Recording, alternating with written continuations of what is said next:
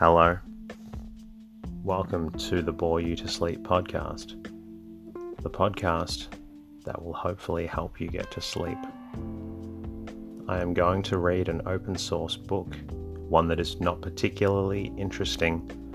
but one that is hopefully boring enough to get you to sleep. Welcome to tonight's episode, where we'll be reading from The Scarlet Letter by American author Nathaniel Hawthorne. The book was published in 1850, and I will be reading from the introduction. My name is Teddy, and I aim to help people everywhere get a good night's rest. I read a different story every episode to help you get a good night's rest. It is designed to play in the background as you slowly fall asleep. If you find yourself not enjoying the story, you're always welcome to try another one, and if it does help, please be sure to subscribe so you don't miss an episode. I would like to say special thank you to Now Bored Tig for your review on iTunes and Brooke Taylor for your review on the Castbox podcast player. I'm glad Bore You to Sleep is helping you get a good night's rest. Before you doze off, and if you would be so kind, please take a quick moment to leave a review and rating in iTunes or your podcast player of choice. You would be surprised at how helpful this is. It really does help me reach more people who need a good night's rest. You're always welcome to say hello or support the podcast at boreyoutosleep.com. In the meantime, lie back, relax, and enjoy the ratings. The Custom House Introductory to the Scarlet Letter. It is a little remarkable that, though disinclined to talk over much of myself and my affairs at the fireside, and to my personal friends, an autobiographical impulse should twice in my life have taken possession of me in addressing the public. The first time was three or four years since, when I favoured the reader inexcusably, and for no earthly reason that either the indulgent reader or the intrusive author could imagine, with a description of my way of life in the deep quietude of an old manse. And now, because, beyond my deserts, I was happy enough to find a listener or two on the former occasion, I again seize the public by the button and talk of my three years' experience in a custom house. The example of the famous P.P. clerk of this parish was never more faithfully followed. The truth seems to be, however, that when he casts his leaves forth upon the wind, the author addresses not the many who will fling aside his volume or never take it up, but the few who will understand him better than most of his schoolmates or life mates. Some authors indeed do far more than this, and indulge themselves in such confidential depths of revelation as could fittingly be addressed only and exclusively to the one heart and mind of perfect sympathy, as if the printed book thrown at large on the wide world were certain to find out the divided segment of the writer's own nature and complete his circle of existence by bringing him into communion with it. It is scarcely decorous, however, to speak all, even where we speak impersonally. But as the thoughts are frozen and utterance benumbed, unless the speaker stand in some true relation with his audience, it may be pardonable to imagine that a friend, a kind and apprehensive, though not the closest friend, is listening to our talk. And then a native reserve being thawed by this genial consciousness, we may prate of the circumstances that lie around us, and even of ourselves, but still keep the inmost me behind its veil. To this extent, and within these limits, an author, methinks, may be autobiographical without violating either the reader's rights or his own. It will be seen, likewise, that this custom house sketch has a certain propriety of a kind always recognized in literature, as explaining how a large portion of the following pages came into my possession, and as offering proofs of the authenticity of a narrative therein contained. This, in fact, a desire to put myself in my true position as editor, or very little more, of the most prolix among the tales that make up my volume.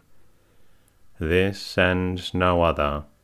is my true reason for assuming a personal relation with the public.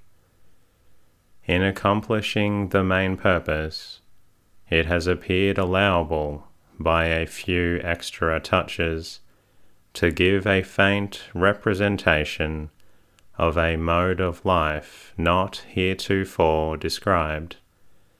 together with some of the characters that move in it,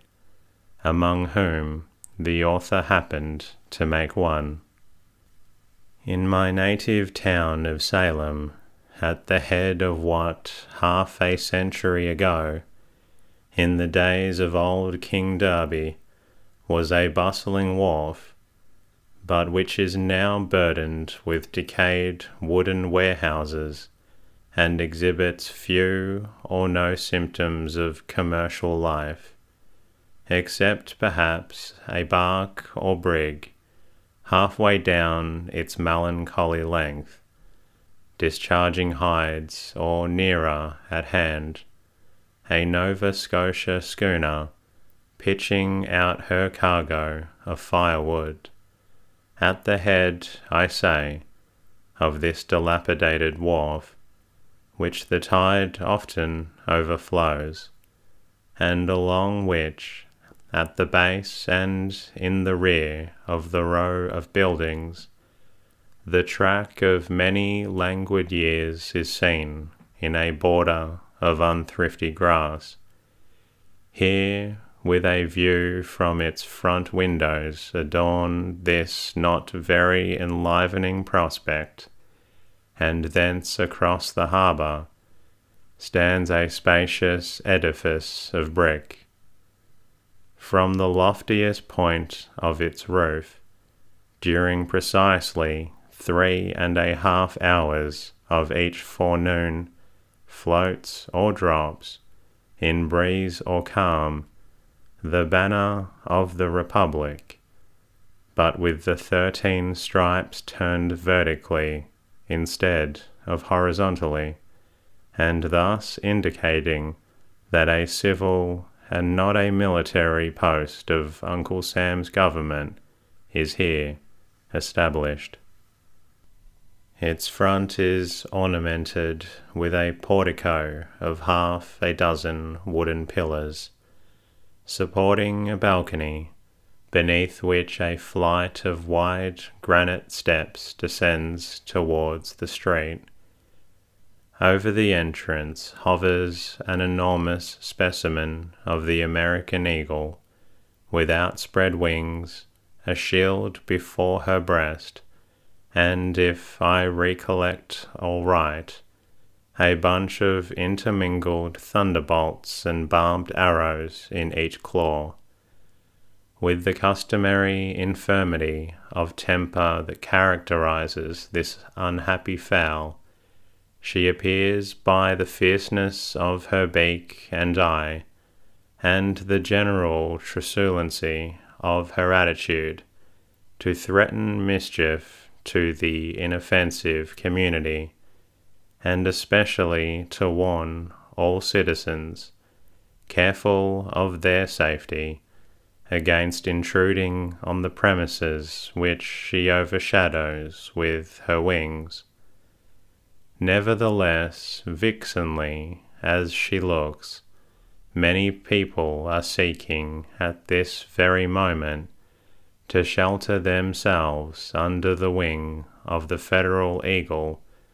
imagining, I presume, that her bosom has all the softness and snugness of an eider down pillow, but she has no great tenderness, even in her best of moods, and sooner or later, often more soon than late, is apt to fling off her nestlings with a scratch of her claw, a dab of her beak, or a rankling wound from her barbed arrows. The pavement round about the above described edifice, which we may as well name at once as the custom house of the port, has grass enough growing in its chinks to show that it has not of late days been worn by any multitudinous resort of business. In some months of the year, however, there often chances a forenoon when affairs move onward with a livelier tread. Such occasions might remind the elderly citizen of that period before the last war with England when Salem was a port by itself, not scorned as she is now by her own merchants and shipowners, who permit her wharves to crumble to ruin, while their adventures go to swell, needlessly and imperceptibly, the mighty flood of commerce at New York or Boston on some such morning, when three or four vessels happen to arrive at once, usually from Africa or South America, or to be on the verge of their departure thitherward, there is a sound of frequent feet passing briskly up and down the granite steps. Here before his own wife has greeted him, you may greet the sea flushed shipmaster, just in port, with the vessel's papers under his arm, in a tarnished tin box. Here too comes his owner, cheerful or sombre, gracious or in the sulks, accordingly as his scheme of the now accomplished voyage has been realized in merchandise that will readily be turned to gold, or has buried him under a bulk of incommodities such as nobody will care to rid him of. Here, likewise, the germ of the wrinkle browed, grizzly bearded, careworn merchant we have the smart young clerk who gets the taste of traffic as a wolf cub does of blood, and already sends adventurers into his master's ships, when he had better be sailing mimic boats upon a mill pond. Another figure in the scene is the outward bound sailor in quest of a protection or the recently arrived one, pale and feeble, seeking a passport to the hospital. nor must we forget the captains of the rusty little schooners that bring firewood from the British provinces, a rough looking set of tarpaulins without the alertness of the Yankee aspect, but contributing an item of no slight importance to our decaying trade. Cluster all of these individuals together, as they sometimes were, with other miscellaneous ones to diversify the group and, for the time being, it made the custom house a stirring scene, more frequently, however, on ascending the steps, you would discern in the entry, if it were summer time or in their appropriate rooms, if wintry or inclement weather, a row of venerable figures sitting in old fashioned chairs, which were tipped on their hind legs back against the wall. Oftentimes they were asleep, but occasionally might be heard talking together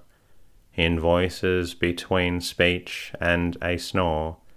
and with the lack of energy that distinguishes the occupants of almshouses and all other human beings who depend for subsistence on charity,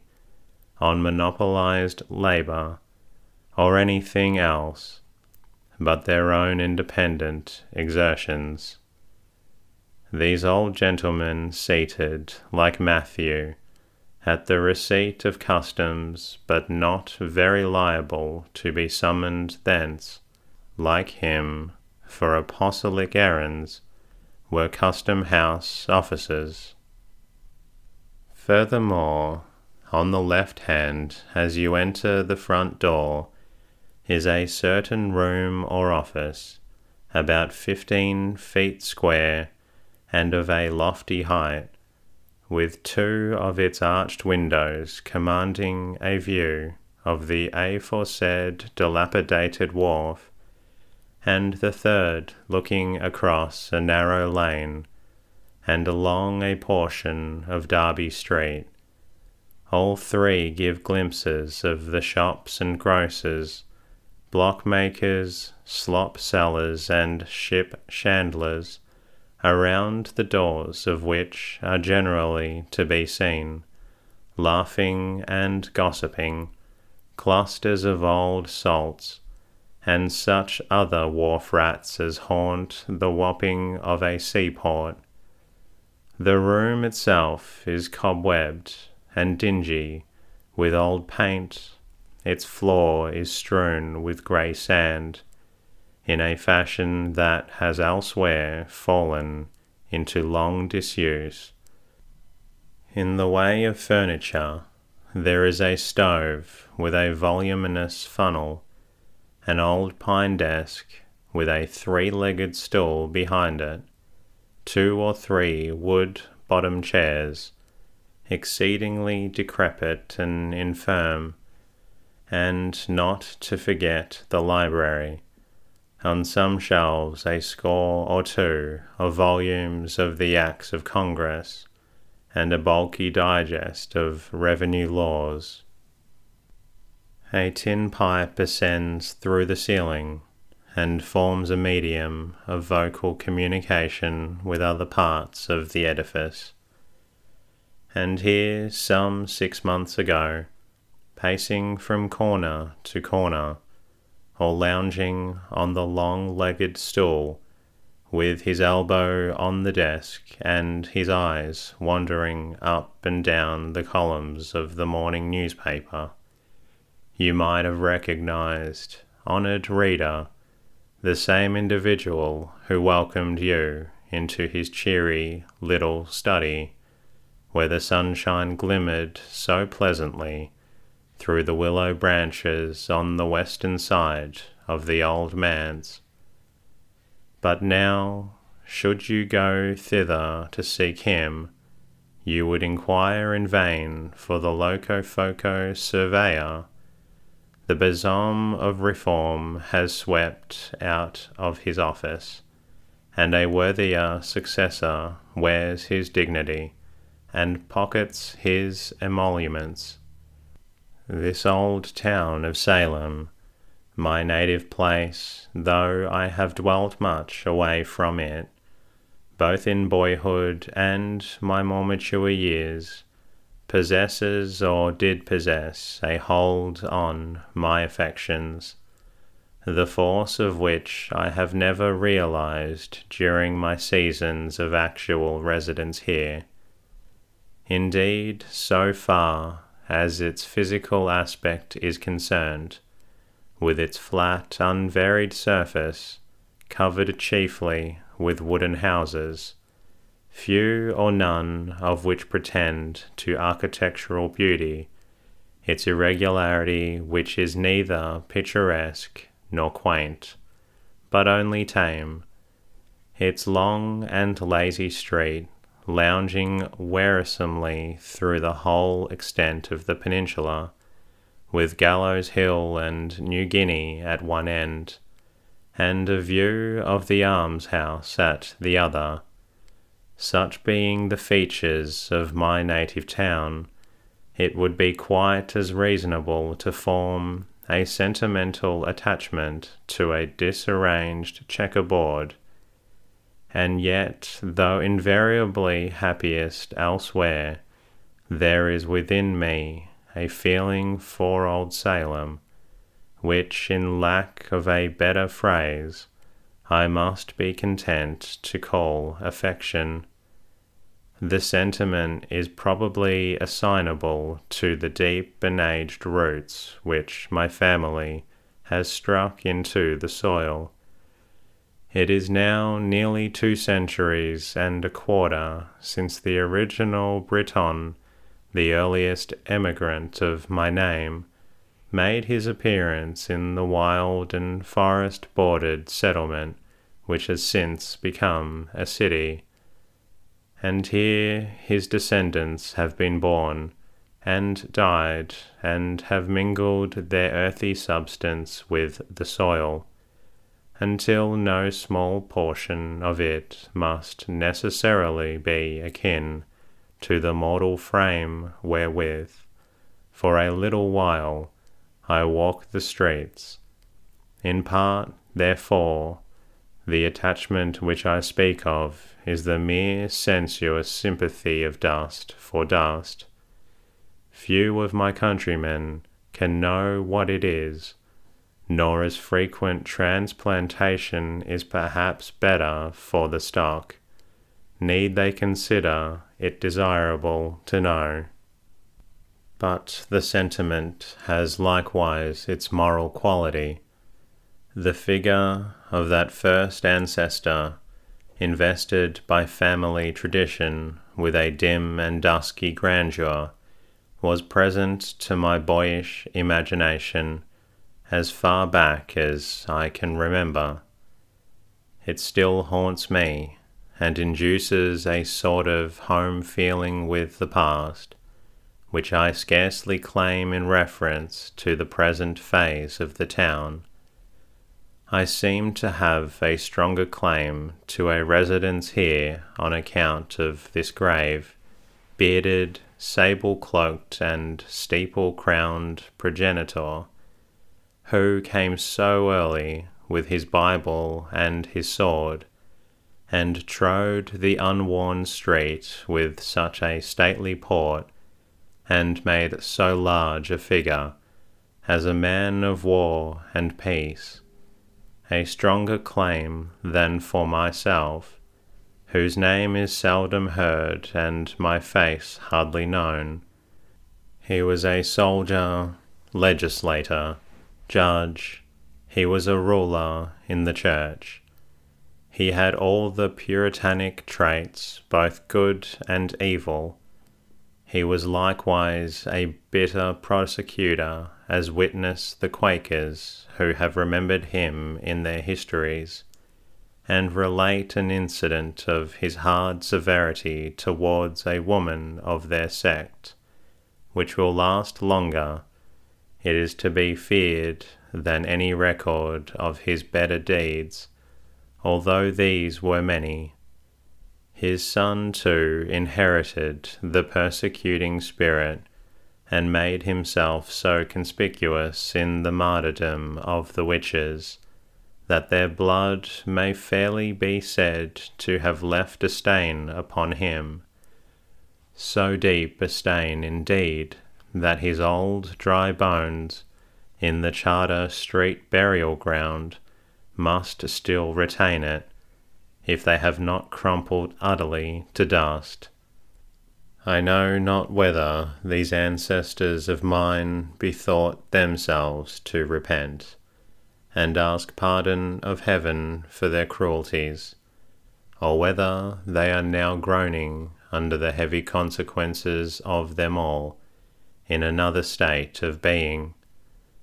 At all events, I, the present writer,